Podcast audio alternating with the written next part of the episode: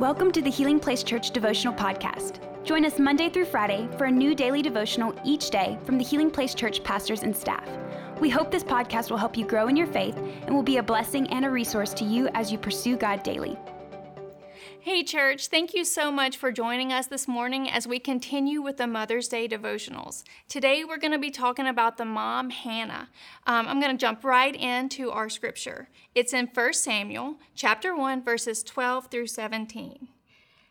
As she was praying to the Lord, Eli watched her. Seeing her lips moving, but not hearing a sound, he thought she had been drinking. Must you come here drunk? he demanded. Throw away your wine. Oh, no, sir, she replied. I haven't been drinking wine or anything stronger, but I am very discouraged, and I was pouring out my heart to the Lord. Don't think I'm a wicked woman, for I have been praying out of great anguish and sorrow. In that case, Eli said, Go in peace. May the God of Israel grant the request you have asked of him. So let me give you a little context to this story.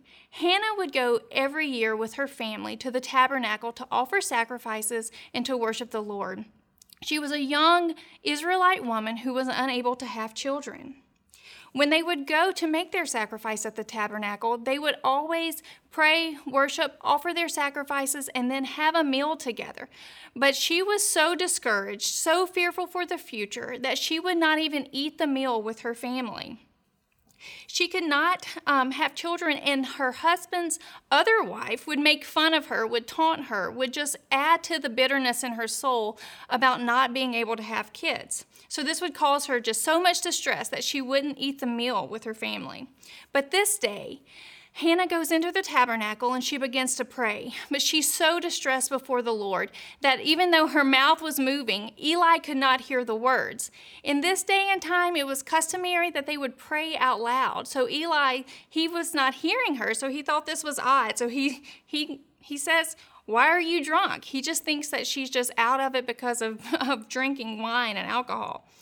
But she she explains her story to him. She says that she's just praying earnestly before the Lord, and he says, "Go in peace. May the Lord grant the desires of your heart." So what can we learn from this story from Hannah? This this exchange she has before the Lord and with Eli. She prays before God and she is intimate in his presence. It is a moment of a daughter with a father. She's open with him, she's honest. God is not fearful of your emotions, He's not worried about how upset you are in the moment. He is a good father that just wants his to welcome his sons and his daughters into his presence and there in that intimacy just um, just minister to you.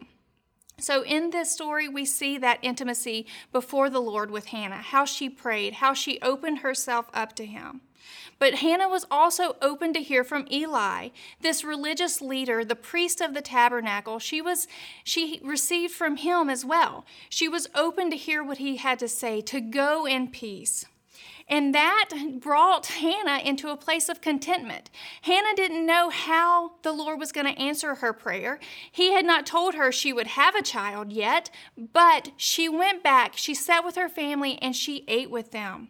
She began to have communion again with her family. So, my encouragement to you today is to not let disappointment, regret, fear of the future keep you from the house of God, that you would be like Hannah and go and pray before the Lord, that it would not keep you from the people of God, that you would join in communion with the family of God, and that it would not keep you from the presence of Lord of the Lord where he can minister to you and help you find that contentment even before he answers your prayers, that you would, just like Eli said, go in the peace of the Lord, and may he grant you the desires of your heart because he he gave them to you.